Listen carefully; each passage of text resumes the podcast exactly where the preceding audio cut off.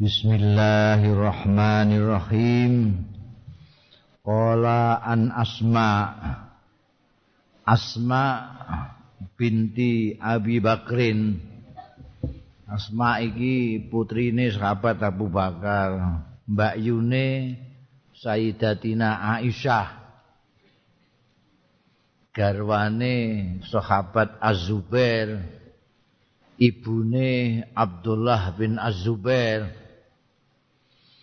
Radhiyallahu anha annan nabiyya setuhune kanjeng nabi sallallahu alaihi wasallam. Hamida muji sapa kanjeng nabi Allah ing Gusti Allah. Wa asnalan ngalembono kanjeng nabi alaihi ing atase Allah. Summa qala. Mongko keri-keri dawuh sapa kanjeng rasul biasanya kanjeng Rasul nek khutbah hamdalah muji Gusti kan Allah baru ngendikan Qala ma min syai'in lam akun.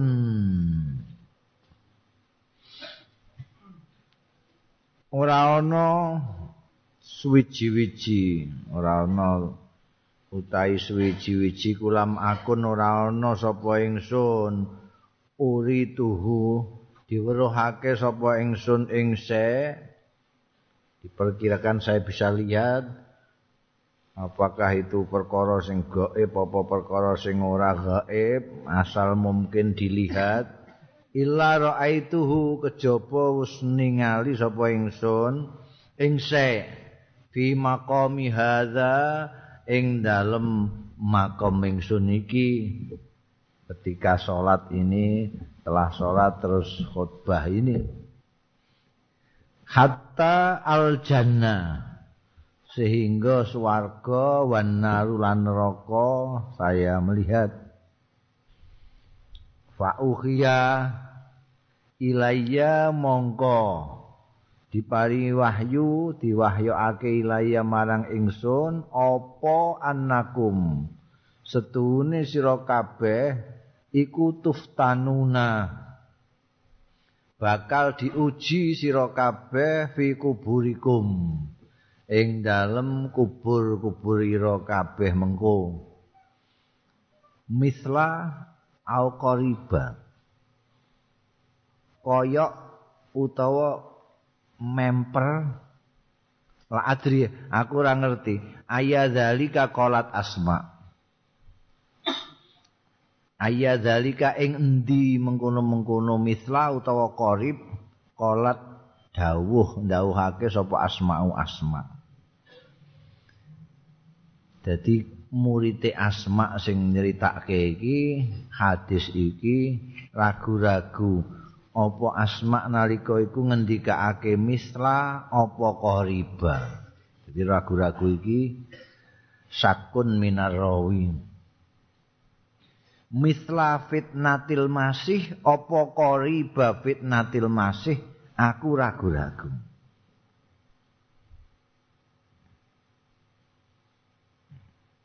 Iki sing murite Sayyidatina Asma sing mireng hadis iki iku putune Az-Zubair putune garwane si Asma padha kaya dene fitnahe masih ad-dajjal utawa memper qarib fitnatil masih ad-dajjal yukalu diucapake kok ning ujian kuwi. Ma ilmuka bihadzal rajul? Iku apa ilmu kau tai pengetahuanmu bihadzal rajuli kelawan iki wong lanang Sapa kowe ngerti sapa wong lanang iki diuji? Siapa? Wong lanang iki sapa? Ujiane iku wong lanang ditunjuk terus wong sing ning kuburan kon bedhek iki sapa? Kowe ngerti sapa iki? Fa ammal mukminu ana dene wong sing mukmin awil mungkin iki ragu-ragu meneh au sakun minar rawi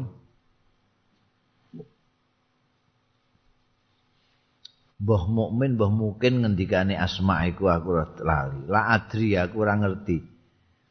Ayuhuma ing utawi endi mukmin utawa mungkin kolat ngendikake sapa asmau asma.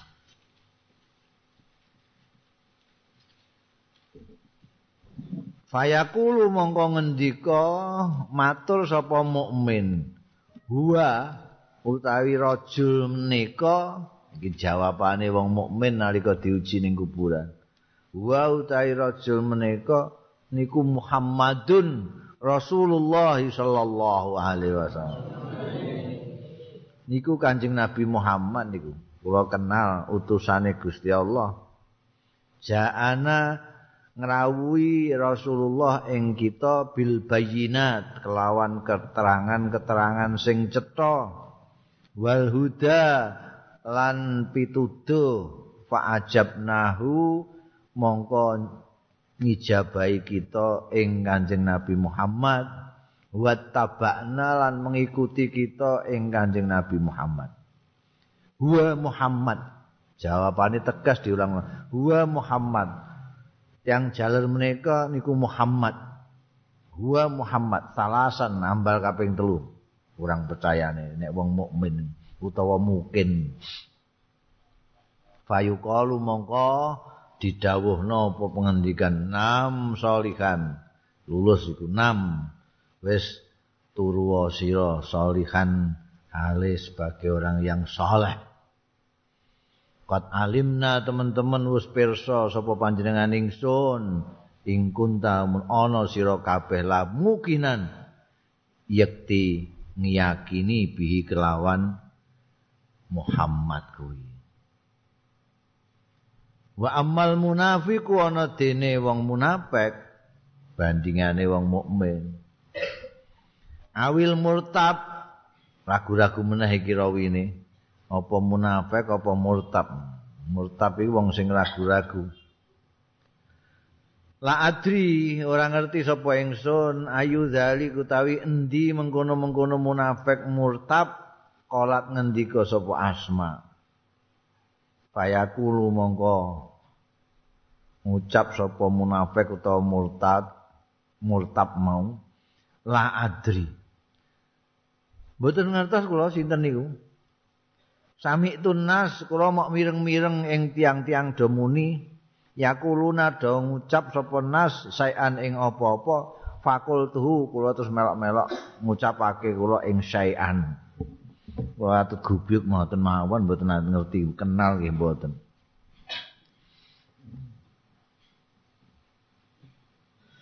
Jadi Anjing Nabi Muhammad sallallahu alaihi wasallam Ini ngendikake mengko iku ning gone kuburan wong-wong ku diuji. Diuji dudone Kanjeng Nabi. Mergo iki kenapa Kanjeng Nabi yang jarine takoki marah buka sapa itu. Tapi yang paling pokok kan Kanjeng Nabi. Janji kenal Kanjeng Nabi ya wis liya-liyane bangsa pangeran, bangsa kitabe Gusti Allah, bangsa macam-macam sing saka Kanjeng Rasul sallallahu alaihi wasallam. Ya mesti katur kabeh nek kenal Kanjeng Nabi.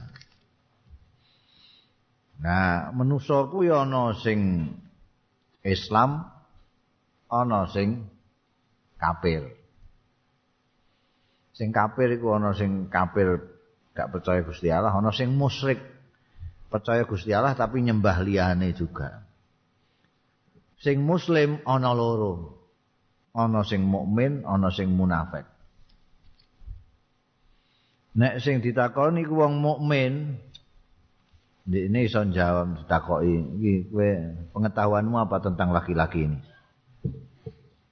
Dan jawab, "Oh, itu tahu saya, itu Muhammad Rasulullah sallallahu alaihi wasallam."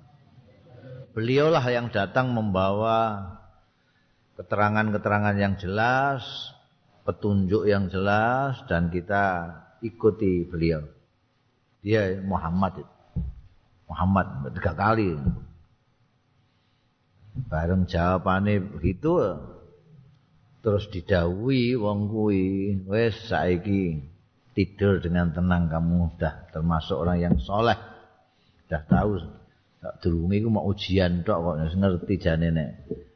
Awakmu iku pancen meyakini lan kenal karo wong lanang baliknya nek wong munafik utawa sing orang yang meragukan tidak punya keyakinan ditakoki tentang kanjeng Nabi jawabnya yang hmm. tidak tahu saya. Kata orang itu gitu-gitu saya juga ikut-ikutan. Nanti jawabannya ngono minggu ini bulan tergantung wong iku mukmin apa munafik An Abi Hurairah radhiyallahu taala anhu annahu qala ngendika sapa Abi Hurairah kultu matur sapa ingsun ya Rasulullah Duh Kanjeng Rasul man as'adun nas bi syafaatika yaumal qiyamah? Pertanyaane sahabat Abu Hurairah istimewa. Duh Kanjeng Rasul man niku sinten? As'adun nas utawi luweh bahagia-bahagiane manusa bi syafaatika sebab pikantuk syafaat panjenengan yaumal kiamati ana ing dalem dina kiamat.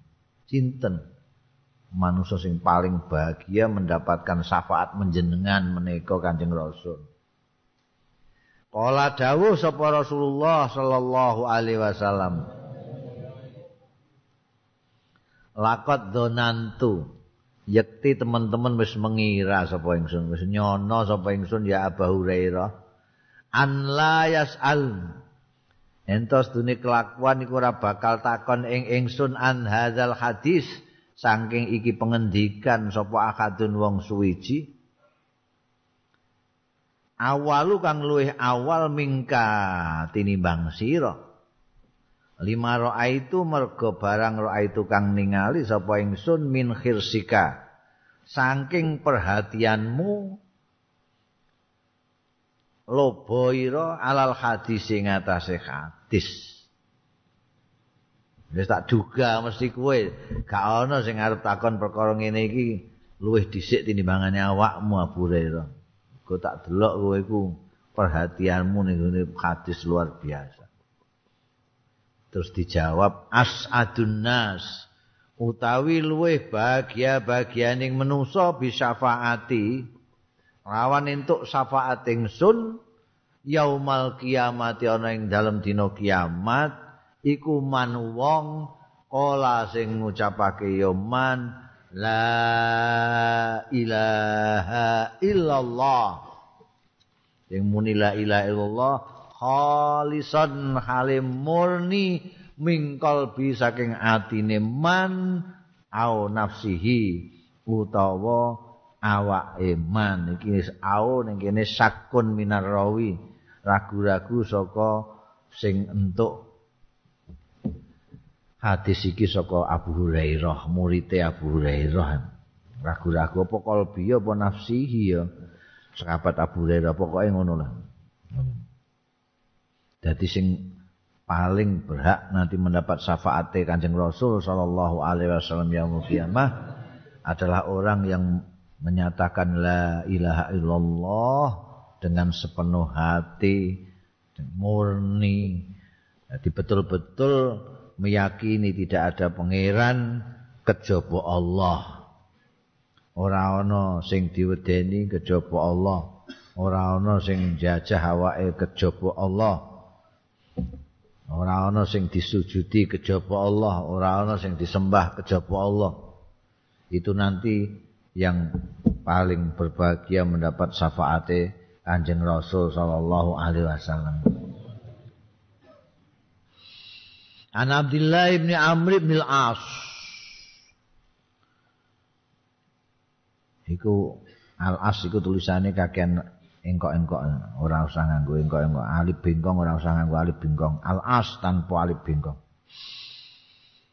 Iki juga nalika itu termasuk generasi muda. Abdullah bin Amr bin As Oh Abdullah bin Umar bin Khattab. Oh Abdullah bin Abbas. Kala ngendika sapa Abdullah bin Amr bin As? Sami itu mireng sapa ingsun Rasulullah ing Kanjeng Rasul sallallahu alaihi wasallam. Tak pireng yakulo ingkang ngendika Kanjeng Rasul, innallaha la yaqbidul ilma intizaan yantazi'uhu minal ibad. Sak temene Gusti Allah iku layak bidu. Ora mundut sapa Allah al ilma ing ilmu intizaan secara jabel yantazi'uhu jabel sapa Allahu ing ilmu minal ibadi saking kawula-kawulane walakin yakbidu angin tetapi ini mundut sapa Allah al ilma ing ilmu biqabdil ulama kelawan mundut wong-wong sing alim-alim. Hatta idalam yubki aliman sehingga tetkalane orang ngerekake sapa Allah aliman ing seorang yang alim pun ittakhadha mongko ngalap gawe sapa annasu manusa ruusan ing pemimpin-pemimpin juhalan sing geblek-geblek. Pasu ilu mongko ditakoki ya ruus. Faaftau mongko menehi fatwa ya ruus. Bi ghairi ilmin kelawan tanpa ilmu fadallu mongko sasar sapa ruus. Wa adallu lan nyasarake. Jadi modele Gusti Allah taala iku nek mundut ngilmune ora kok didodosi. Ana wong alim wae Imam Syafi'i terus ngilmune didodosi Imam Syafi'i ini isih sugeng Imam Malik isih tapi ngilmune dijikuki Imam Abu Hanifah isih dijikuki Kiai Hasyim As'ari ngilmune dijikuki wong isih gak modele nek njikuk ngilmu Gusti Allah sak wong ngalime. Imam Syafi'i diambil jret sak ngilmune ilang kabeh. Imam Ahmad pundut sak ngilmune, Imam Ghazali dipundut sak ngilmune, ilmu fikih, ilmu tasawuf ilang kabeh. Ngono model. Angko nek wis entek wis ora ana wong alim jikuki kabeh bagus darang wong terus bingung. Iki sapa sing tak dadekno pemimpin ini? Kok gak ana wong alim blas? Terus sak kecekele wong geblek-geblek barang didadekno pemimpin. Terus ditakoki njawab ya sak enake dhewe. Wong pancen ora nganggo ilmu nek wong duwe ilmu ditakoki jawabe berdasarkan ilmunya Lah nek ora duwe ilmu, jawab saenake udel.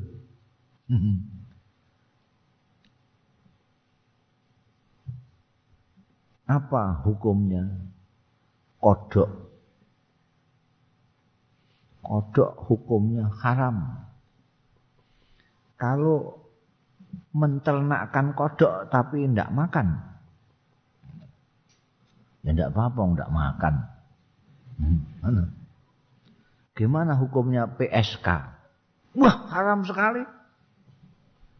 Bagaimana hukumnya germo yang hanya menernakkan PSK? Iya. Iya. Jawabannya itu sing ora-ora wis sasar nyasarno sisan. Nah itu mulai sekarang sudah mulai kelihatan wis akeh wong ngalim-ngalim ilang sak ngilmune kabeh. Ilang. Sekarek apa jenenge ayo koretan-koretan itu nek wis entek lam yubki aliman sudah ndak ada lagi orang alim. Wong iku sak kecekele wong saiki wis sak kecekele golek pimpinan iku sak kecekele delok potongane, delok serbane kok gedhe, jenggote kok dawa. Wah, iku mesti ngalim banget. Ngalim ukurane jenggot itu piye?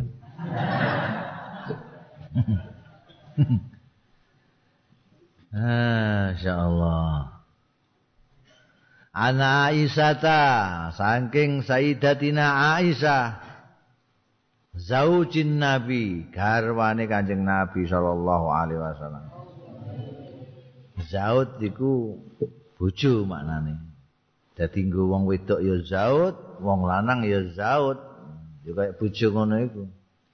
Cuma nek bakas lanang wedok supaya iso beda sing wedok dikai zaujah sing lanang zaud. Tapi sak bener ya, zaud itu sendiri bisa untuk laki-laki, bisa untuk perempuan.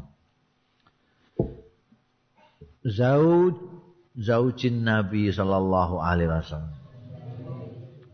Kanat ana sapa Siti Aisyah iku latas mau ora mireng sapa Siti Aisyah saean ing apa-apa. La ta'rifuhu. Ora ngerti sapa Siti Aisyah hu ing saean illa raja'at fihi. Kejaba Rajaat mengkur mengkonfirmasikan. mengkonfirmasikan apa cara Jawane? Wis suwe ra tau cara Jawa. mengkonfirmasikan fihi ing dalem syek. Kata takrifau sehingga perso sapa Siti Aisyah. Ciri-cirinya orang pintar, orang cerdas itu begitu. Kalau dia mendengar sesuatu dan tidak jelas, tidak ngerti, tidak mau diterima begitu saja. Mesti dicari tahu. Siti Aisyah nggak pernah mendengar sesuatu, dia nggak jelas tanpa mengkonfirmasikan, ditanyakan. Apa maksudnya? Sampai jelas betul. Karena itu Siti Aisyah menjadi alimah, orang yang malim sekali. Karena dia tidak pernah, beliau tidak pernah mendengar sesuatu yang beliau tidak tahu. Kecuali beliau cari tahu. Rojaat fihi. Mengkonfirmasikan. Ini apa artinya? Wa anna nabi lan setune Kanjeng Nabi sallallahu alaihi wasallam. Kala ngendika Kanjeng Nabi, man khusiba udziba. Sapane wong sing kok ngantek dihisab ya udziba mulai kena siksa ngono ae. Nek ning kono kok ngantek diintegrasi ning gone dina kiamat ya semrai dihukum ngono ae. Mireng kaya ngono Siti Aisyah Siti Aisyah ingin penyekolat matur sapa Aisyah tu Siti Aisyah. Fakul tu mongko matur sapa ingsun wong iki sing cerita ya Siti Aisyah dhewe. Fakul tu mongko matur sapa ingsun. Awalaisa yaqulullah Loh Napa mboten dawuh sapa Allah Gusti Allah Azza wa Jalla? Wasaufa yukhasabu hisaban yasira amma man utiya kitabahu biyaminihi fasawfa yukhasabu hisaban yasira Nonton dawe Gusti Allah fasawfa yukhasabu mongko bakal dihisab sapa man utiya kitabahu biyaminihi hisaban yasira kelawan hisab sing enteng dikisap sing enteng itu mboten diazab, mosok diazab juga. Kok jenengan ngendika sing dihisap ya mesti kena azab. Berarti sing gak diazab sing ora kena hisap tok. Sing ora diintrogasi, sik diintrogasi mesti entuk siksa. Lah kok wonten dawuh Gusti Allah, "Wasaufa yuhasabu hisaban yasira," menika terus kados pundi nalaripun. Hmm. Kolat ngendika Siti Aisyah faqala mongko dawuh sapa Kanjeng Rasul. Inna madzalika al ardu angin pestine mengkono-mengkono sing mbok waca iku dawuhe pangeran fasaufa yuhasabu hisaban yasira iku al ardu namung dipentokake selintas ngono ae. Ya wis kana ngono Walakin nanging tetapine sing tak kersakno man khusiba udhiba iku manukisal hisab. Nanging tetapine manukisal hisab sapa wonge sing ngantek diintrogasi di nukisa iku ngantek iki kan kowe kok dadi anu dhuwit kondi saking anu lah kok entuk dhuwit kok ngono Kowe nyambut gawe gajimu piro? Waduh kok kalih juta. Lah iki rak punjul kok 5 juta. Liyane kon ndi? eh ngutil-ngutil sithik ngono. Iku nukisan ngono. Nukisan. Ngantek bantah-bantah nanti diinterogasi al-hisab. Sapa wangi nukis al-hisab sing di bantai diinterogasi al-hisab ing perhitungane yahlik mongko rusak. Jadi engko iku dihisab itu ada yang hisaban yasira ya soal ya. Salat dan beresan poso beresan ya ya wis ah. Ngono ana sing ngono iku. Itu hisaban yasira ardun gitu aja. Selayang pandang ya man wis wis jenengmu sapa? Eh kitab wis kok ya ana sing ngono tapi sing dimaksud man khusiba udziba iki sing ngantek diteter-teter eh duitmu semono akeh kowe wis bayar zakat takon. Lho kene mana? Oh, zakat mono. Ayo. Wes ngakoni gaji. Wes. Kowe kok duwe omah semenake iku tau tuku kondi. Wah, pertanyaan sing bertubi-tubi itu sing eh mesti kena iki. Udziba iku mau. Mulane nek apa jenenge wong-wong do ndonga iku ning gone Jumatan ngono iku mesti Allahumma hasibni hisaban yasira ngono iku apa sing gurine hal ataka iku sing pungkasane hal ataka sing biasane imam dorok lali-lali sithik kok Inna alaina hisabahum. Inna alaina hisabahum. Kok pating grememeng-grememeng lah wong-wong sing makmum. Ngono iku apa? Iku sing diomongin dekne ndonga. inna ilaina ya baum summa inna alaina hisabahum rabbi hasibni hisaban yasira wong mau do muni ngono do gremeng-gremeng iku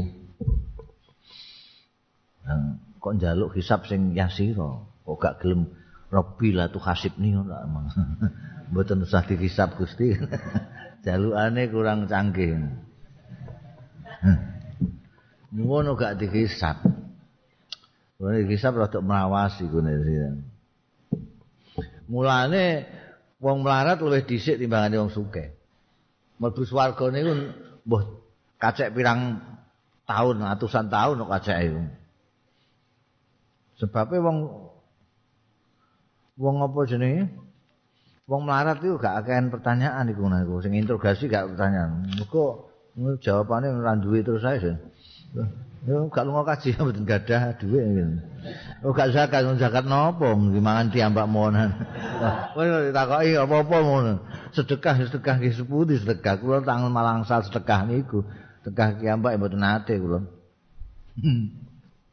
Wis wis ngono. Lah nek wong sugih macem-macem takokane. Kowe dhuwit semono akeh kon diae anu.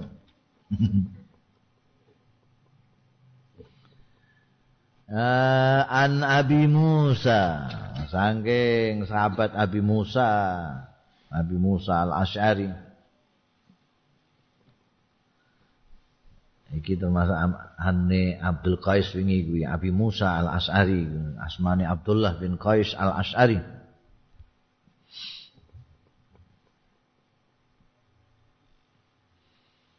Kala dawuh sapa Abu Musa Ja'a rajulun ilan nabi.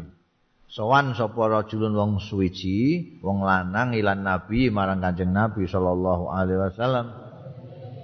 Faqala mongko matur sapa rajul, ya Rasulullah, duh Kanjeng Rasul, mal kita lu fisabilillah? Niku napa? Sing namine kita fisabilillah niku perang fisabilillah niku napa? Fa inna ahadana mongko sedune salah satu di antara kita iku yukotil perang ya ahaduna hodoban krana ngamuk marah. Mergo muring-muring karo musuh. Wa yukotilu lan perang hamiyatan mergo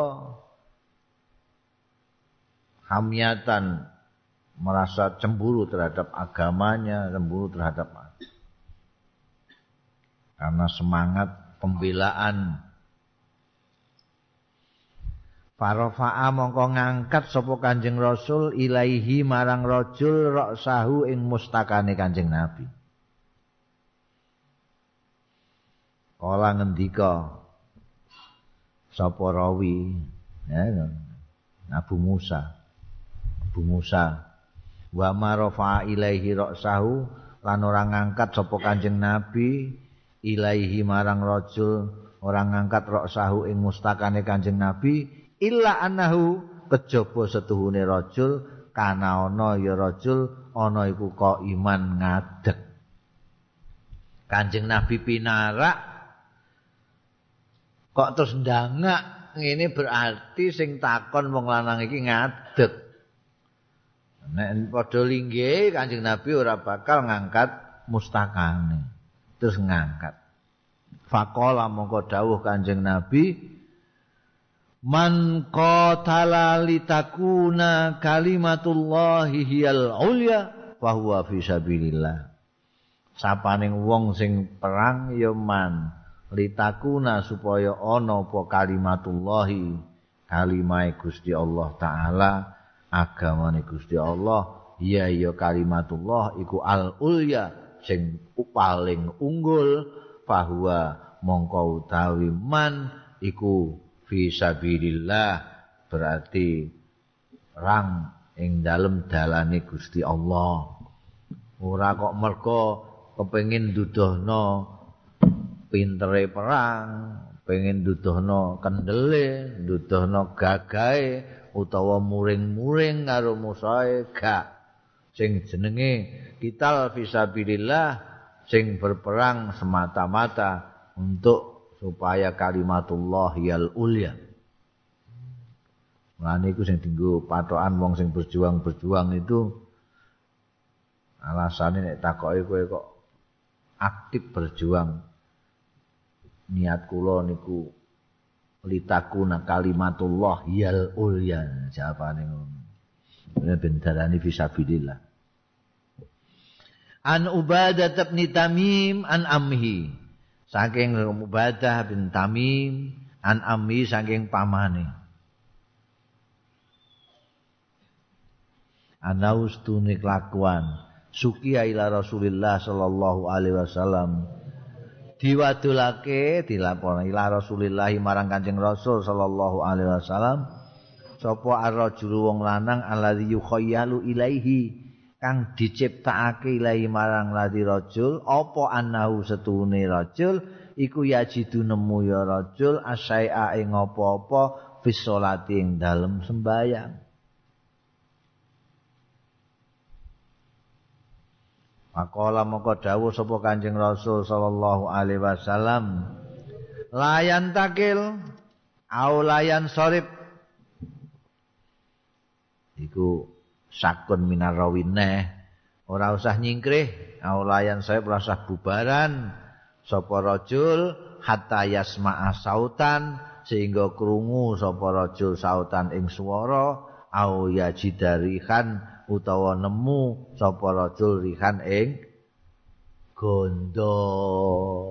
Ana wong rasane kaya ngentut kaya ora ngene. Ngene kenyet-kenyet ning gone cilit iku. Oh iku ditakokno iki piye nek salat ngono rumangsa ana sing metu iki. Batalke batalke apa piye ngono bingung terus di wadulno mbek Kanjeng Nabi dijawab. Wis tetep salat ora usah pindah, ora usah mbubarake salat. Kecuali nek krungu suara tit. Utawa ora krungu tapi mambu. Kok kaya kaya karbit iki.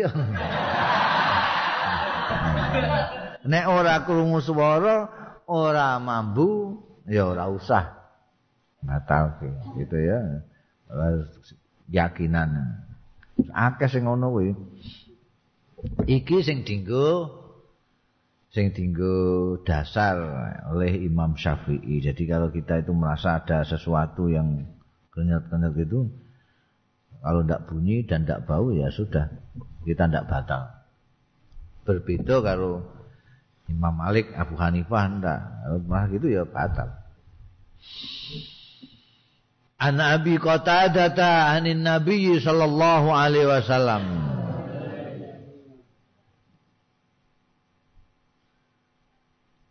Jenenge dhewe Al Harb. Kunyae undang-undangane Abu Qatadah. Anin Nabi sang Kanjeng Nabi sallallahu alaihi wasallam Anaus tune Kanjeng Nabi ku kala dawuh sapa Kanjeng Nabi. Idza bala ahadukum fala ya'khudhanna dzakarahu bi yaminihi Sapa wonge sing nguyuh Idza bala nalikane nguyuh sapa ahadukum salah siji ro kabeh. Iki mestine ya wong lanang Falaya khudanna mongko aja nyekel temenan sapa akadukum zakarahu ing zakari akadukum biaminihi lawan tangan tengene. Tangan tengen aja mbok nyekel konoanmu iku. Walaya stanji biamini lan aja cewok sapa akadukum biamini kelawan tangan tengene. Tangan tengen kanggo sing apik-apik nggo muluk sego nggo ngombe nggo apa-apa iku nggo nulis. Sing kiwa iku dienggo pipis ii nggo cewok barang iku. Balaya tanafas lan supaya ora bernapas sapa akadukum fil ina ing dalem madat. Dadi nek kowe ngarep ngombe apa kowe mangan panas ya dinteni ademe ngono jebuk sebuli. Mergo iku Kanjeng Nabi dawuh ngono iku. Dene kok sengguri-ngguri ana wong ngelmiah no iki ternyata memang itu berbahaya. Mergo wong iku mengeluarkan napas itu yang keluar adalah gas asam arang. Nek nyedot nyedot gas asam. Iku nek mbok napasno ning gone pakanamu, pakanamu dadi berbahaya. Iku jarine wong sing ngerti ngono aniku. Lah sing cara wong mukmin ya ora dawuh Kanjeng Nabi ngono ya ora ngono ae. Ora sak sebuli wis ngenteni. Ademe ngono ae nek kecuali nek kowe ilatem kuat panas ya dadi ombe ngono ae. Rasa mbok sebuli. Muantek soal ngono iku dididikno ning gone kita semua oleh Kanjeng Rasul sallallahu alaihi wasallam. An abi ga ono agama mbok goleki sak ngalam donya. Muantek soal cewek, soal pipis iku diwarai kabeh carane.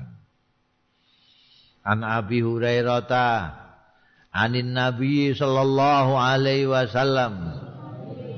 Anna rajulan setuhune wong lanang.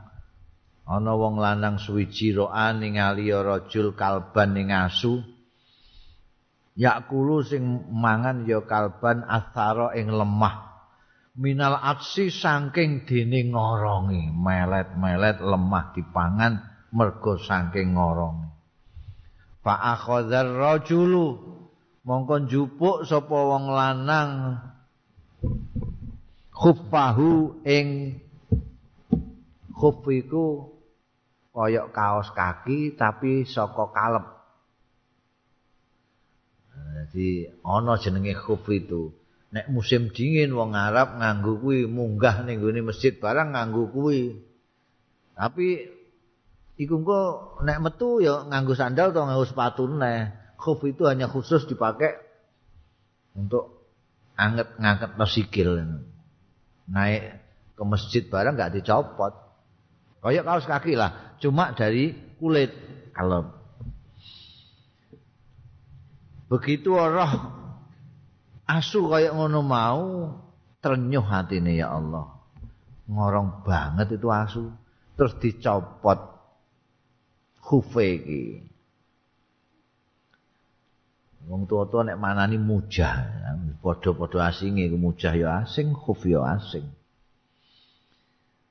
Faja'ala mongko ndadekke sapa rajul tumandang mongko tumandang sapa rajul iku ya arifu ghin yaghribu nyawuk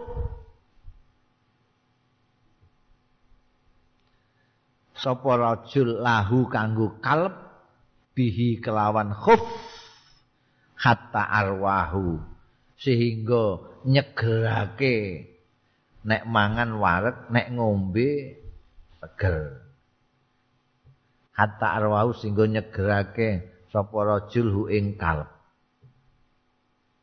glegeken bareng asune nganti angsa Pasakarallahu mongko nyukuri sapa Allah lahu marang rajul faat khalahu mongko nglebokno sapa Allahu ing rajul al jannata ing swarga. Bayangno nek nulungi asu wae diterima ambek Gusti Allah diwales swarga. Apa meneh nek kowe nulungi menungso nulungi menungso itu. Asu. Asu ora ambekan wong-wong sing mengikuti madhab Syafi'i iku ora disio-sio ya asu iku. Kadang-kadang awake dhewe iku ora iso mikir jernih. Asu iku najis iya. Tapi apa hubungannya kok mbok sawat iku? Apa nek najis terus disawat? Telekem sawati ngono. Iku. Najis ya najis, najis dikumbah. Kok terus mbok musuh iku lha apa?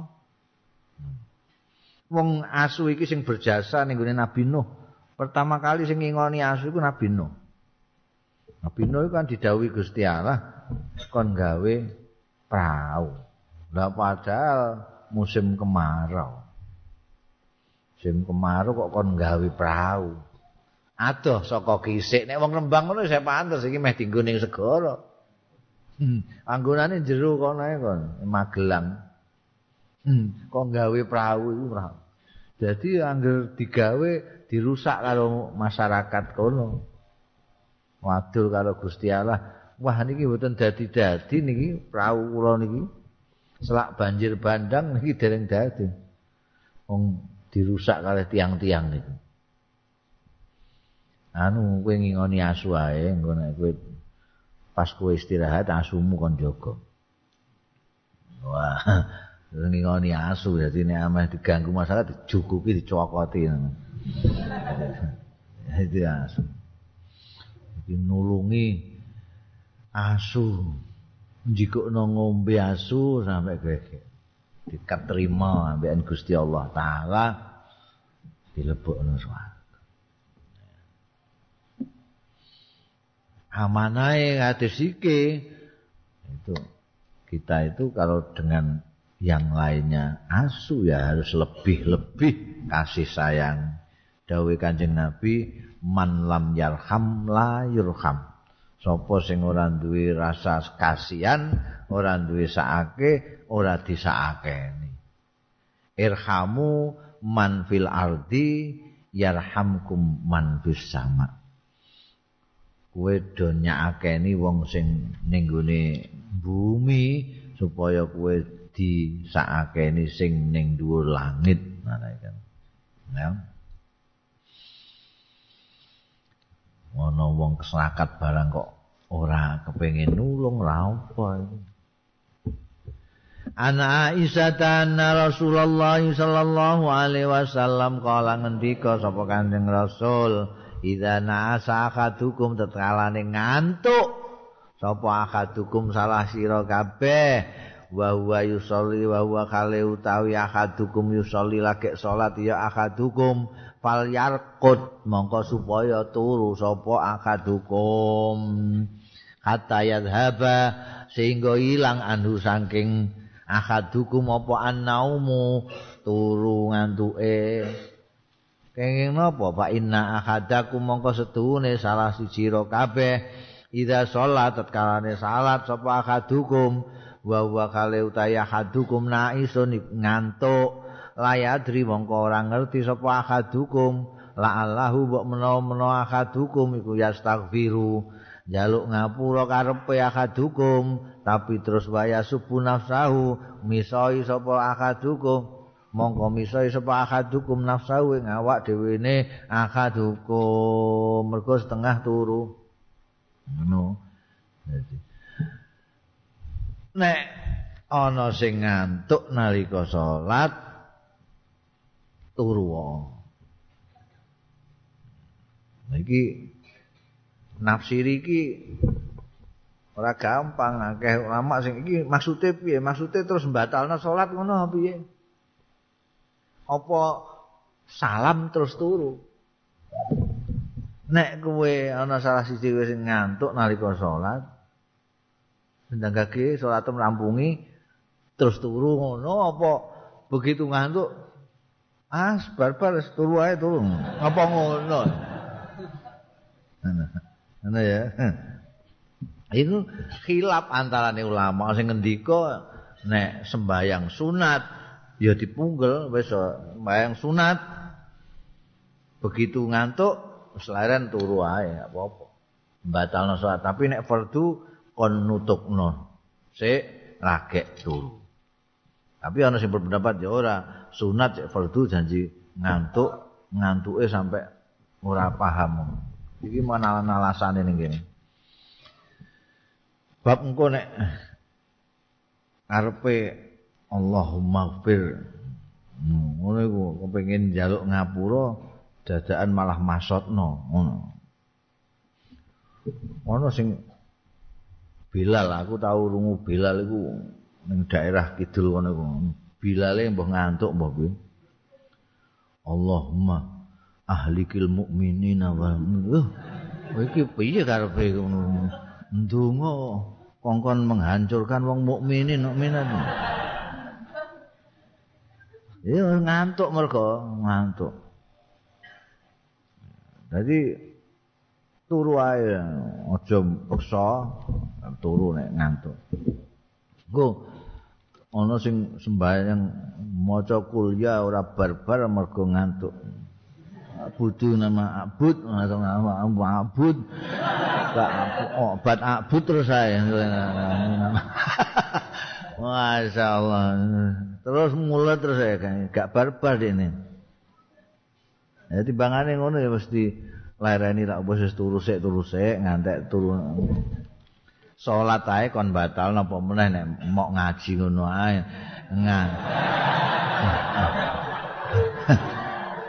ngantuk ya terusno turu timbangane engko terus nglindur ngaji nglindur terus misoi kancane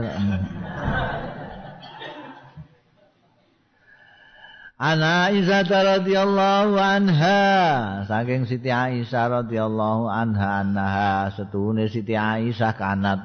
Ana ya Siti Aisyah iku tausilu ngumbah ya Siti Aisyah almani ya ing mani min saubin nabi saking dodote Kanjeng Nabi sallallahu alaihi wasallam Tumma arahu fihi. Mongko keri-keri arahu ningali sapa ingsun dawe Siti Aisyah. Fihi ing dalem saupe Kanjeng Nabi bukatan ing delemokan au bukaan utawa au sakun minarawi utawa bukaan pirang-pirang delemokan bekase mani ku mau. Wa fi riwayatin ukhra bukoan bukoan temblong-temblong bekas yang dicuci itu masih kelihatan itu loh. Temblong-temblong itu bekas daripada umbahan iku mamani iki sing dinggo dalile Imam Malik Imam apa ambek Abu Hanifah. Menurut Imam Syafi'i Imam Ahmad mani itu suci. Ora najis dadi ora perlu dikumbah Ana Aisyah ta. Saking Siti Aisyah kalat ngendika Siti Aisyah kanat ihdana ana sapa salah siji kita. Pro garwa-garwane Kanjeng Nabi kita khidu utawa wong wedok-wedok takhidu nek khet ya ihdana. Umat takridul dama mongko keri-keri ngesiki. Adama ing getih min saubiha saking dodote pakaiane ihdana inda tuhriha nalikane sucine ihdana fatahsiluhu mongko ngumbah sapa ihdana hu ing saubiha wa tandhulan apa jenenge? Eh, ngecori apa jenenge? Biasane wong mbah-mbah iku. Ngesoki banyu iku apa jenenge? Guyur ya akadahuna guyur sapa ah ihdana ala sairi ngatasi sekabehane saum. Sumatu sholli monggo keri-keri salat sapa ihdana fihi ing dalem saum. Jadi nek wis resik iku diilangi bekas darahe terus dicuci seluruhnya dibilasi diguyur terus bisa untuk salat lagi. Anak Aisyah Saking Siti Aisyah juga anak imro'atan setune wong wedok. Ada seorang wanita, anak imro'atan setune seseorang perempuan minal ansori saking wong-wong ansor asli Madinah tegese. Kolat matur sapa imro'ah lin nabi marang Kanjeng Nabi sallallahu alaihi wasallam. Ya Rasulullah, duh Kanjeng Rasul, kaifa aghtasilu minal haid kados pundi carane kula masuk minal haidi saking haid carane nyuci sepundi kula niku nek haid Kala dawuh sapa Kanjeng Nabi khudhi firsotan ngalapo sira firsotan ing kapuk utawa pipeh. Kapuk utawa pipeh sing resik mumas sakatan sing dikeki misik dikeki wangen-wangen ya dikeki wangen-wangen. Apuk utawa pipih dikeki wangen-wangen. Patawadoi biha salasan. Tawadoi iku maknane lugotan ora makna istilahan. Nek makna lugotan tawadoi mongko ngresiki ana sira kabeh biha kelawan fursah iku mau. Kelawan fursah mau. Fursah ya aja fursah nek fursah maknane kesempatan nek firsah iku pipeh utawa kapuk. Fatawa doi mongko ngresi ana sira kabeh biya kelawan firsah mau salasa nambal kaping telu. Tuma inan nabiya mongko keri-keri. Carane sepundi? Wudhu tiga kali niku sepundi ceh? Takok ngono ae wong-wong wedok iku mau. Tuma inan nabiya mongko keri-keri setune kanjeng nabi sallallahu alaihi wasallam iku istahya isin kanjeng nabi. Wong kanjeng nabi ku priagunge ku isinan banget dan ditakoki wis dijawab ngono isih. Takok kon jelas-jelasno ae. Ayo isin kanjeng nabi. Rodo mongko mengu kanjeng nabi biwaji kelan wedanane kanjeng nabi. Takok wong wedok. Takok ngono dijelasno sepisan gak paham tuwa kok itu Nek kowe mbok jelas-jelas to anu. Anjing Nabi mengos ngono. Au qala utawa ngendika iki sakun minar rawi. Au qala ngendika tawaddo biha. Kowe resi ana sira biya kelawan firsah mau ya. Mesti kandhani ngono isih. Tokan takon ae fa akhatuha iki dawuh Siti Aisyah Siti Aisyah menyaksikan itu terus langsung fa akhatuha moko nyandak sapa ingsun ha ing imroah saka ansor mau pacazab tuha moko narik sapa ingsun ing wong wedok mau. Fa akhbar tuha moko ngandani sapa ingsun ha ing imroah bima kelawan barang yuridu kang ngersakake sapa annabi kanjeng nabi sallallahu alaihi wasallam. Jujune kok ana Siti Aisyah terus diseret diseret. Kene tak kandhani kanjeng Nabi mbok takoki perkara wedokan ngono iku ngono eh tak kandhani iku kersane iku ngene lho ngene ya kono anmu yen ngono. Wedok padha wedok dadi iso terus terang ngono. Dadi karepe iso ceton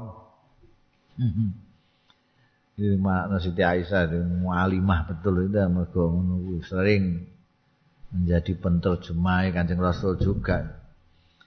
An Anas bin Malikin saking sahabat Anas bin Malik anin Nabi saking Kanjeng Nabi sallallahu alaihi wasallam.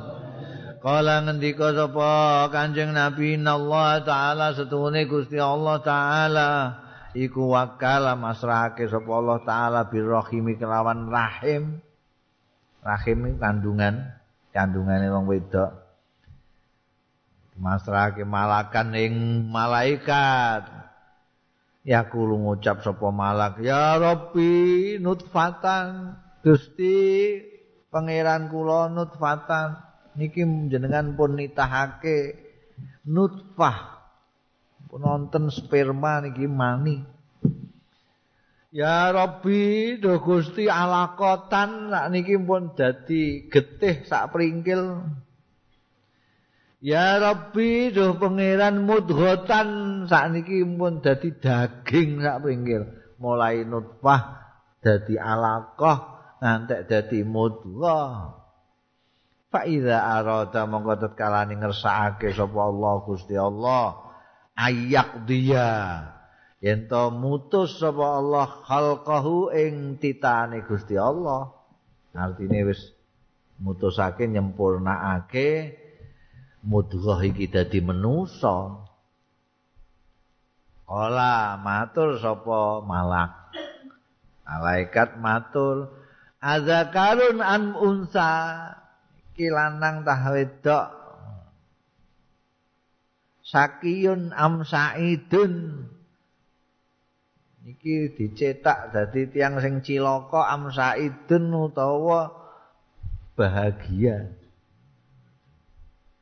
Iku saya ning kono iku terus dianu mbekan takon malaikat sing dipasrahi ning gone kandungane wong wedok-wedok ibu-ibu itu wis dia jaler napa estrin? Anang cilaka napa bejo? Bejo? Muni cilaka senajan ku wong tuane njenakno bejo ya tetep cilaka iku iku asal usule ana bocah dijenakno bejo iku ra muga ben said ngono karepe tapi ora ngerti ora rembukan malaikat kan jenakno bejo ya tobrak-tabrak anu ae gak bejo. Amarisku mongko niku napa arisku ta rezekine. Amal ajalu napa niku al ajalu ta ajale. Payuk tabu mongko ditulis kabeh kabeh malkur mau fibat ni umi sejak ing dalem padarane ibune wong sing iki mau sing ning rahim sing asale nutfah terus dadi alaqah, dadi mudghah, terus Gusti Allah netepno lanang ta wedok iku mang. Dadi wis di wis dianu kabeh, wis tersurat semua sejak di perut. Iki engko bakal ngene ngene ngene ngene. Bakal engko sakiyun, saidun. Dilalae nek sing bejo ya wis bejo terus. Rezekine piye? Seret lumayan apa gemrojok iku wis enek catetane iki ajale piye wis enek ketentuane umur semene umur semene umur semene.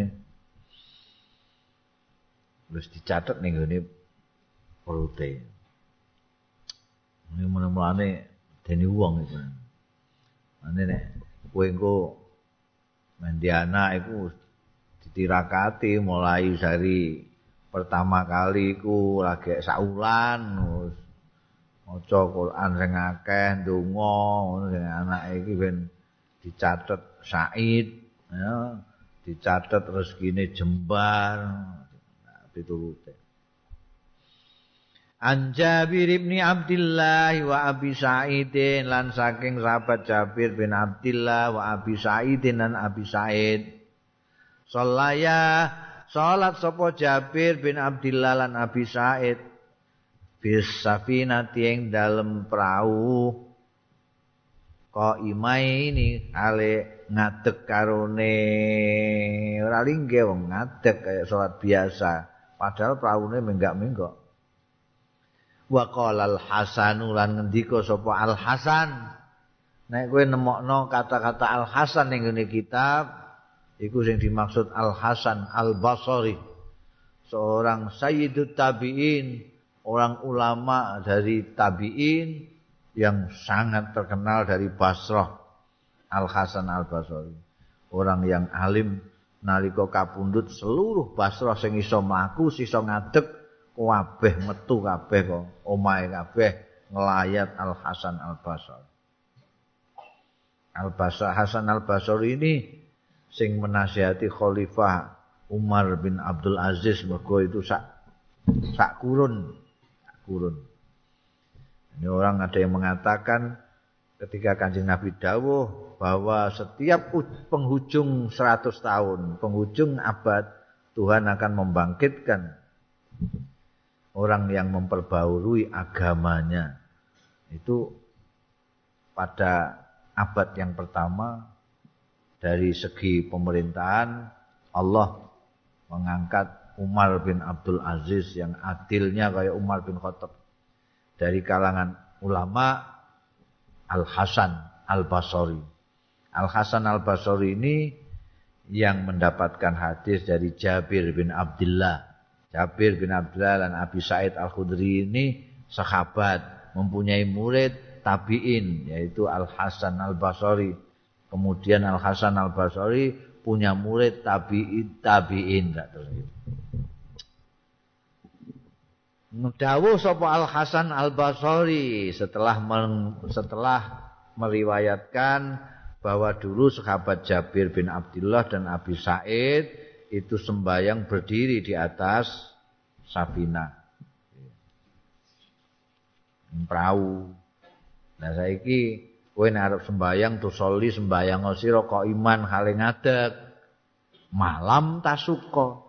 Selagine ora ngrepotno sira ala ashabika ing ngatasé kanca-kancamu. Kowe salat ngadeg kanca-kancamu sing makmum terus bingungi kabeh lho. Wong taduru ma'ah, taduru mubeng apa safinah ma'aha. Nah, durung mubeng sira ma'aha sartane sapinah ngono. Taduru iki mak sira. Aduru mubeng sira maha sartane sapinah. Kita kira-kira ngrepoti apa ora nek kowe ngadeg ni meneng gone prau kari-kari kowe serah kebate rono. Kari-kari menggok. Praune menggok rono. Lah kowe ora kudu mubeng rene. Kudu netepno kiblatmu kuwi ora kudu mene wong praune moko rono. Nek kowe ngetuk nono jenenge ora madhep lebat neng. Iki carane tetep madhep rono. Praune minggok kowe terus ngene. Lah iki kira-kira ngrepoti mbak makmumu kan terus bingung iku. Minggoke iku oh panggonane ning gone anu kan ora kaya ning langgar wong ning gone prabu. Prang. Nah, ini ora pancen ora ngrepoti kanca-kancamu nek kowe mubeng ngetutno perahu ya ngadeg kok gak apa-apa. Tapi nek ora wa illa faqaidan mengko ya lungguh gak apa-apa. Illa faqaidan. Ulama-ulama ngendikakno ngono kuwi ora apa-apa madhep sak mlaku-mlakune mlaku-mlakune perahu ya gak apa-apa nek sembayang sunat. Nek sembayang nek sembayang fardu engko dibaleni nek madhepe gak karu-karuan. Kaya wong nek numpak apa jenenge pesawat barang ngono kuwi madhepe ning ndi. Nek kowe numpak pesawat Saudi ngono ya terus diduduhno kiblate terus ngono ana alate kiblat sana. Tapi kowe wudune ning dia bingung kowe. Nang pesawat itu. Banyune cumpon. Ayo sembayang li hormatil waktu wis mbayang ngurmati wektu gak wudullah li hormatil waktu. Engko nek tekan kono dikadani.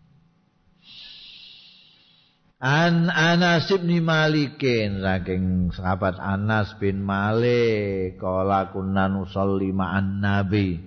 Kuna ana sapa kita iku nusolli salat kita. Ma'an nabi satane Kanjeng Nabi sallallahu alaihi wasallam fayadau mongko nyelehake sapa akaduna salah sijine kita kabeh nyelehake torfat taubing pucuke pakaian dodot min siddatil hari saking bangete panas fi makani sujud ana ing panggonan sujud. Dadi saking panase sujud mom biyen niku ngantek saiki ya isih ana apa masjid ning timur tengah kono iku modele niru masjid zaman kuno. Dadi ana daerah sing tanpa payon. Sing ana payone mok sithik liyane tanpa payon. Kaya Masjidil Haram malah gak ana payone blas kecuali sing pinggir-pinggir. Lha iku nek wayahe panas iki saiki ae sing panggonan nggon tawaf iku digolekno marmer saka Itali sing nek kena panas iso menyerap panas dadi adem. Biyen durung ngono kuwi wah kena sikil semelet banget nek mulai musim panas. Wong sampai patang puluh pitu derajat. Karena ini telung puluh enam derajat aja kayak ini panas ya. Itu patang puluh pitu. Diingi aja Madinah patang puluh pitu. Jadi ini emang nganggu banyu ya di enteni langsung semelet.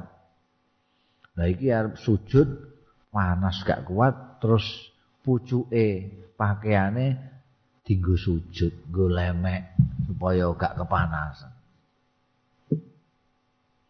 Loh, nek menurut Imam Syafi'i kok gak oleh.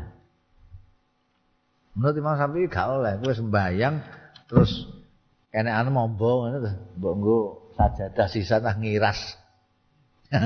Allahu akbar.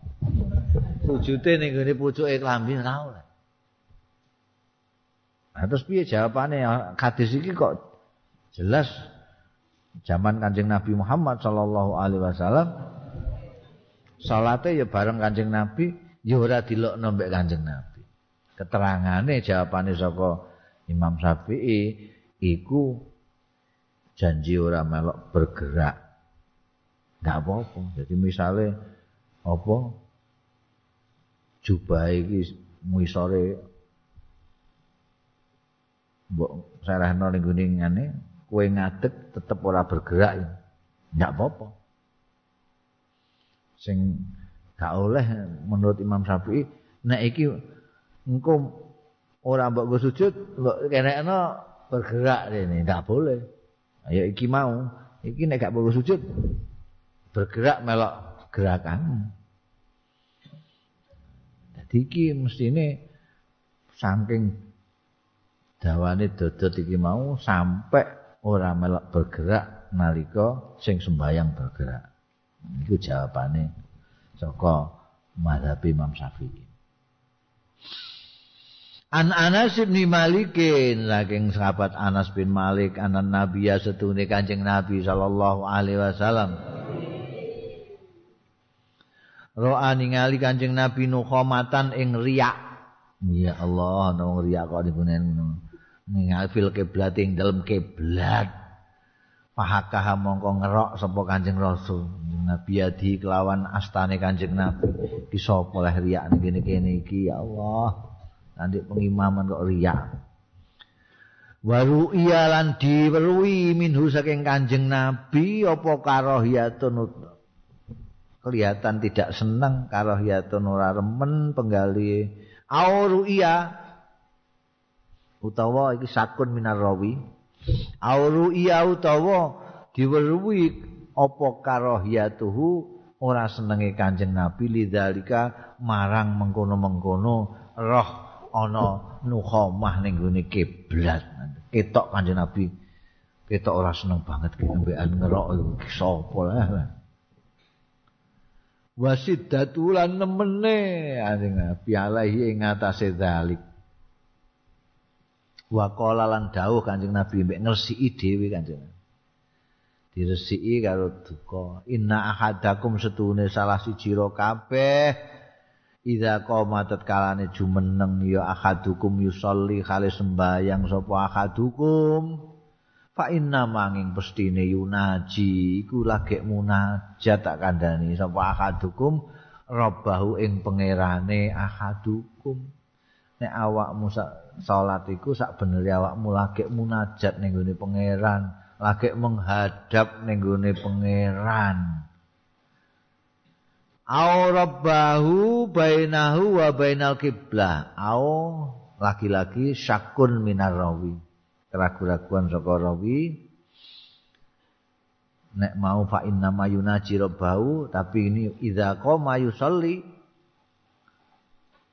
rabbuhu utawi pangerane ahadukum iku bainahu antarane ahadukum wa bainal kiblati lan antarane kiblat kowe sembayang iku antaramu ambek kiblat iku on pangeran pangeran berada di antara dirimu dan kiblat. Lah kok mbok idoni? Palayab zukonna. Mongko aja idu aja ngidu tenan sira. Fi kiblatihi ing dalem. Aja idu temenan ahadukum fi kiblati ing dalem kiblate ahadukum kudu terus e wong tengah-tengah sembahyang kepengin riak iku nek ning Jawa iku aku gak tau lho oh ning Arab mau akeh ngono iku. Ngono sing wis wong awam ya. Ketoke ya serbanan jubahan bareng nek ning kene dianggap yai ya gedhe mesti. Ngono. Terus golek tisu gak ketemu-ketemu. ya Allah, ketemu tisune durung dibuka. Sekacau tenan. gak mareng kowe dadi sembayang terus mbok idokno ning ngarepmu mergo kowe kudu idu. Nah carane piye? Walakin an yasarihi. Angin tetapi ini lewat saking kiwane. Kiwane ahadukum. Aja ning kiblat ning kiwane. Suma akhoza tarafa ridaihi. mongko keri-keri mundut hmm. iku ngalap sapa ahadukum tarfaridaihi ing ujungnya lidak lidak itu sing andana wingi pakaian sebelah atas. Ayab zakuma fihi mongko itu fabazaqo fihi mongko itu. Fihi ing dalam ridai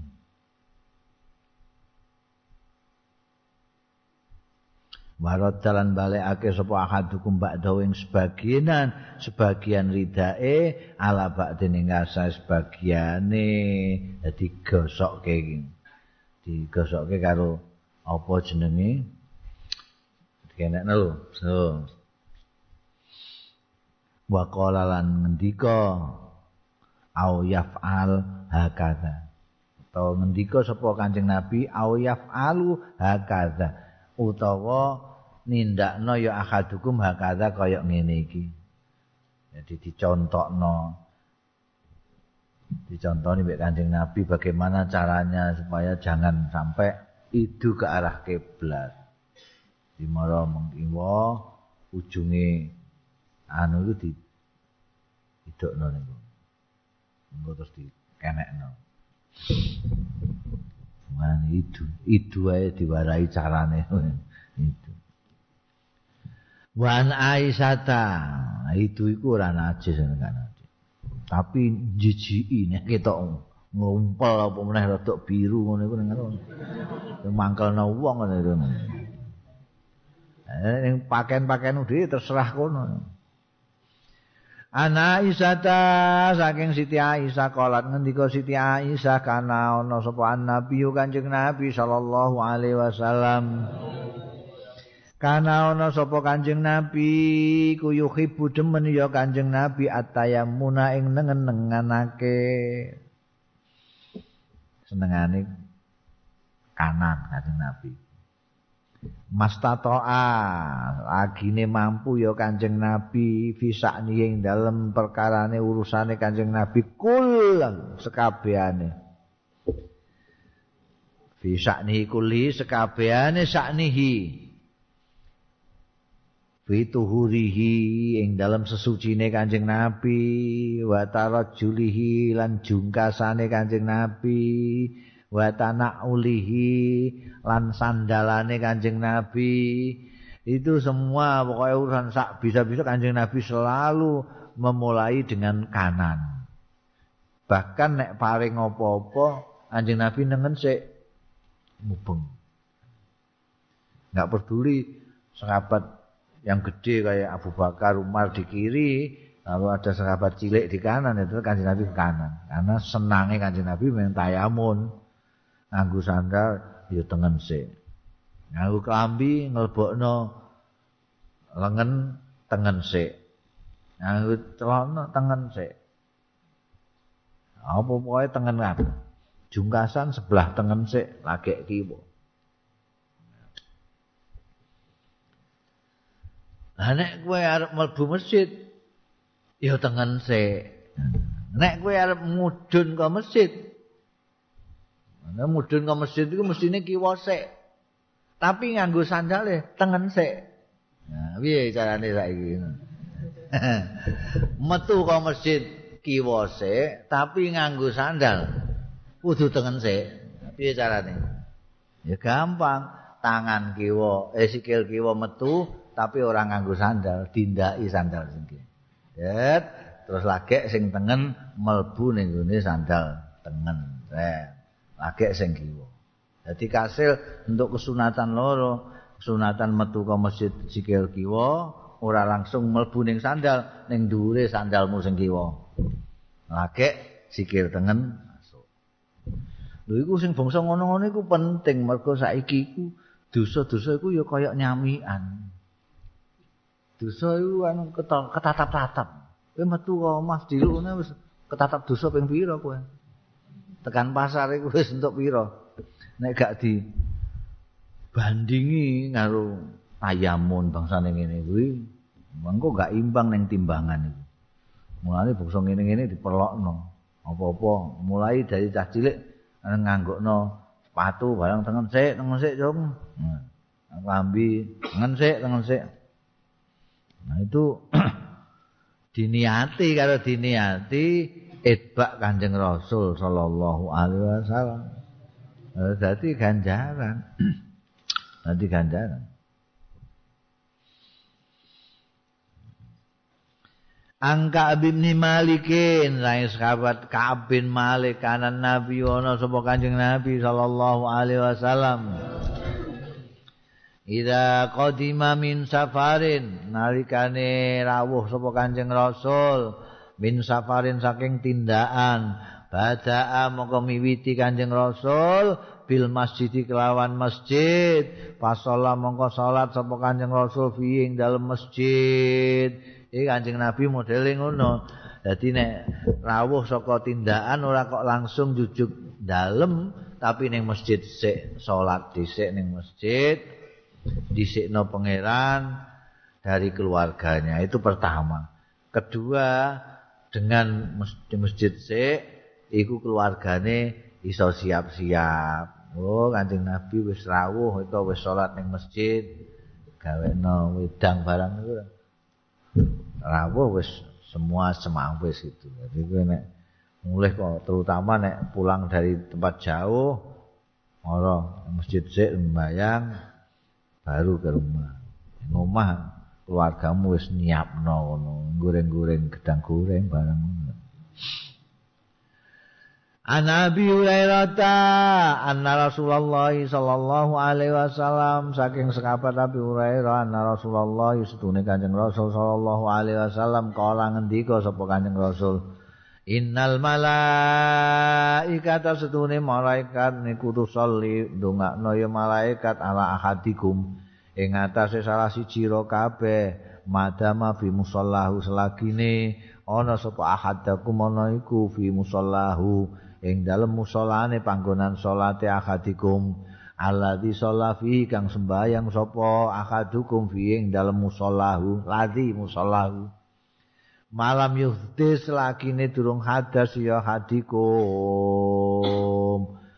Malaikat itu soli piye? Takulu ngendika malaikat Allahumma lahu Allahumma arhamhu duh Gusti mugi paring ngapura panjenengan lahu dateng tiang menika ahadikum rujukane Allahumma arhamhu mugi ngrahmati panjenengan dateng tiang sing salat menika Gusti selawat iku nek saka Gusti Allah ning gone manusa ning gone kawulane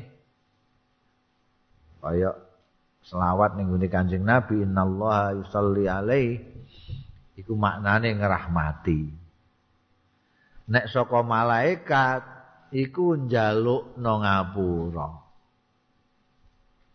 Mane ana dawuhe Kanjeng Nabi Man shalla alayya marrah sallallahu alaihi asra sing sapa maca selawat ning aku sepisan Gusti Allah ngijoli ping 10 Gusti Allah ngejar 10 itu artinya paring rahmat 10 kali lipat. Nek Gusti Allah nyelawati ning gone kawulane, malaikat iku melok-melok.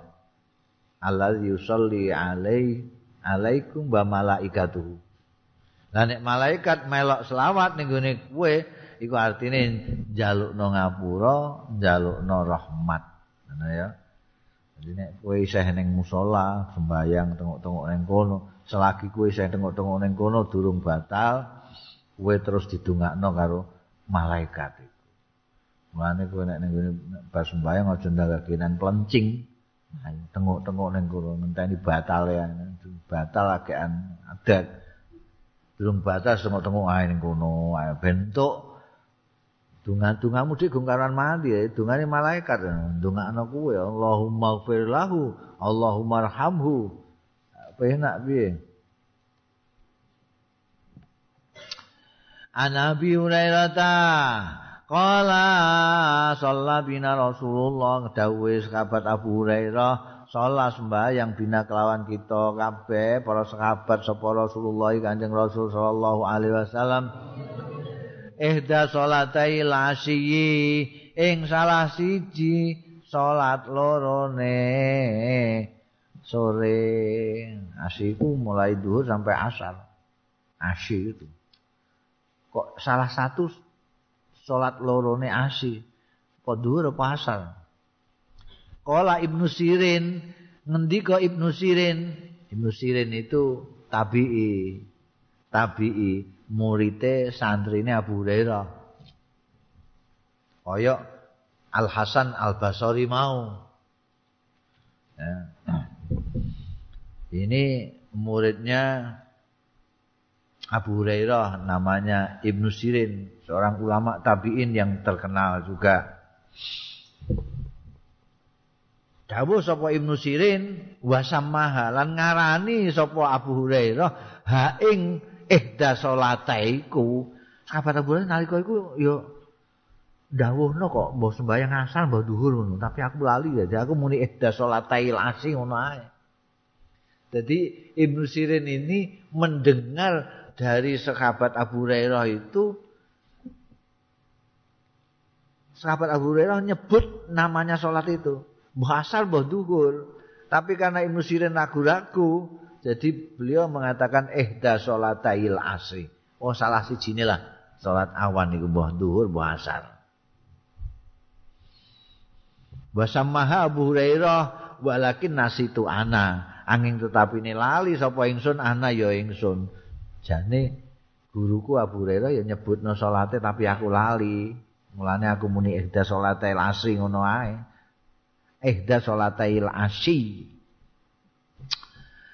Wis kala pasalla bina rakaten ngendika sapa Abu Hurairah pasalla mongko salat sapa Kanjeng Nabi bina kelawan kita kabeh kaum sahabat sahabat-sahabat salat rakaate rong rakaat bareng untuk rong rakaat summa salama mongko keri-keri salam sapa Kanjeng Nabi fakoma mongko jumeneng Kanjeng Nabi ila khosabatin ma'rudatin fil masjid.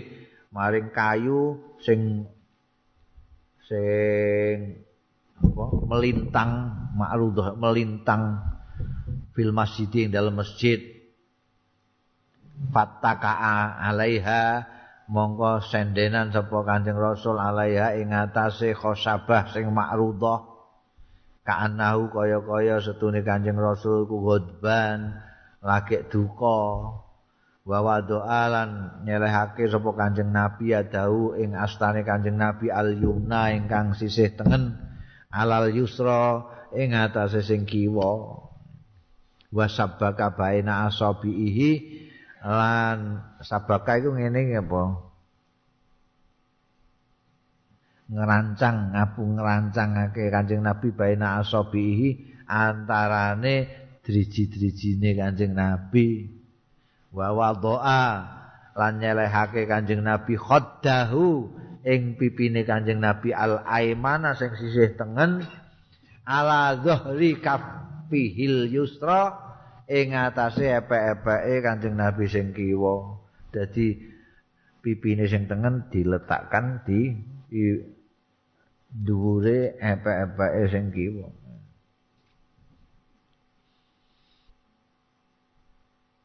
Wa kharajat wa kharajtu asra'an min abwabil masjid.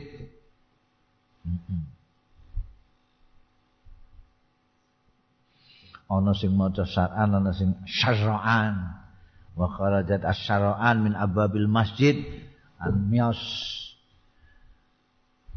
cepet-cepetan do padha wong-wong do metu cepet-cepetan wong-wong sing bergegas itu berbondong-bondong metu sapa bondongan-bondongan orang min abwabil masjid saking pintu-pintu masjid wong wis bar salat Kanjeng Nabi wis rampung tuh jumeneng dadi kabeh rada metu kabeh. Faqalu mongko padha ngendikan ya iku suraan wong-wong sing pirang-pirang sing metu mau jamaah sing metu. Aku surati shalah ana to dikosor apa as-shalatu sembayang? Iki mongko sembayang kok mau orang rakaat iku. Asar utawa dhuwur kok mau orang rakaat apa dikosor apa piye? Wa fil kaumi lan iku ing dalem kaum jamaah iku mau Abu Bakrin utawi sahabat Abu Bakar wa Umar lan sahabat Umar. Yo no sahabat gedhe sing kaya menterine Kanjeng Nabi ono sahabat Abu Bakar be Umar yo ning kono. Tapi fahabahu mongko sungkan sapa sahabat Abu Bakar lan Umar hu ing Kanjeng Nabi ayu kalimahu. Ing yen matur sapa Abu Bakar lan Umar hu ing Kanjeng Nabi. Mergo ndelok iku mau kondisine Kanjeng Nabi kok kaya lagi duka, kaya ora rena penggali, bar salat kok terus langsung nemplek nang ngono iku ketoke gak rena. Jadi sahabat Abu Bakar, sahabat Umar sing biasane ya ora apa-apa matur-matur tapi ki nalika iku sungkan. Jadi sing sahabat gede-gede ki sungkan. Tapi wafil kaum lan iku ing dalem jamaah iku kaum iku rajulun utawi wong lanang fiyadaihi kang iku ing dalem tangan lorone rajul tulun utawi dawa. Oh, ada orang salah satu jamaah ning kono iku wong lanang sing tangane ora umum dawa. Ame tekan dengkul. tangane dawa. Mulane dijuluki yuqalu lahu diundang lahu kedue rajul dzul yadain sing duweni tangan loro. Angger wong ya duwe tangan loro, tapi ora kaya tangane ndikne dawune semono. Mulane terus diwadani dzul yadain. Dzul yadain iki sing wani matur, dhewe ora sungkan-sungkan, dhewe ora ngerti nek Kanjeng Nabi rena penggali apa ora. Beda nek sekabat Abu Bakar, sekabat Umar kan sahabat cedhake Kanjeng Nabi pirsa gelagate Kanjeng Nabi kirana penggali apa ora ketara. Nek iki ora wis nyelonong ngono ae kala. Ya Rasulullah. Duh Kanjeng Rasul anasita Napa jenengan kesupen? Am surat as-salat napa dikosor as-salatu apa sembayang? Bayang niku dikosor napa jenengan sing kesupen kanjeng Nabi. Kok namung kalih rakaat. Mesti ini rak sekawan. Kala dawuh sapa Kanjeng Nabi lam ansa. Aku ora lali. walam taksur lan ora kekosor ya sembayang sembayang ora kosor ora lali. Jawabane tapi enggak enggak lama fakola mongko dawuh sapa Kanjeng Nabi. Agama yakulu dzul yadain. Ana to keadaane pancen kaya dene barang yakulu sing ngucap sapa dzul yadain si dzul yadain. Untuk kalau jamaah-jamaah. Apa bener jarine dzul yadain aku iki kaya kosor bali rong rakaat tok Fakolu pokon matur sapa jamaah kaum Naam nggih Kanjeng Nabi. Niku kita sedaya nggih ngoten mastani apa lali Kanjeng Nabi ku apa pancen dikosor salat yang rakaat. Bareng entuk konfirmasi saka jamaah yang lain, fatakot dama mongko maju sapa Kanjeng Nabi ning pengimaman meneh wa shallalan salat sapa Kanjeng Nabi maing barang taroka kang tinggal sapa Kanjeng Nabi. salat dua rakaat lagi karena yang ditinggal dua rakaat. Salatnya salat asy kok. Salat asy itu kalau tidak duhur ya asar. Itu empat. Tadi cuma dua. Setelah konfirmasi dengan jamaah ternyata betul apa yang dikatakan Dzulyaden. Beliau terus langsung maju dan nambahi dua rakaat lagi. Sallama taroka. Summa sallama mongko keri-keri salam sapa Kanjeng Rasul. setelah nambahi dua rakaat terus salam summa kabbaro monggo keri-keri tekbir meneh sapa kanjeng nabi wa sajadalan sujud kanjeng nabi mau sujud sahwi tekbir dulu Allahu akbar terus langsung nyelorot sujud misla sujudi kaya umpamane sujudi kanjeng nabi ning salat biasa iku. Au atwala. Utawa sakun iki utawa atwala luwih dawa tinimbangane sujud sing biasa. Summa rafa'a monggo keri ngangkat sapa Kanjeng Rasul roksaku roksahu ing mustakane Kanjeng Nabi. Wa kabbara lan takbir meneh Kanjeng Nabi Tumma kabar mau kaya-kaya tekbir kanjeng Nabi wa sajada lan sujud sekali lagi misla sujudihi au atwal. Kaya sujude kanjeng Nabi sing biasa au atwal atau sing luwih dawa. Jadi sujud sahwi dua kali. Sumara fa'ala sahu mongko keri-keri ngangkat kanjeng Nabi rok sahu ing mustakane kanjeng Nabi wa kabar lan takbir sapa kanjeng Nabi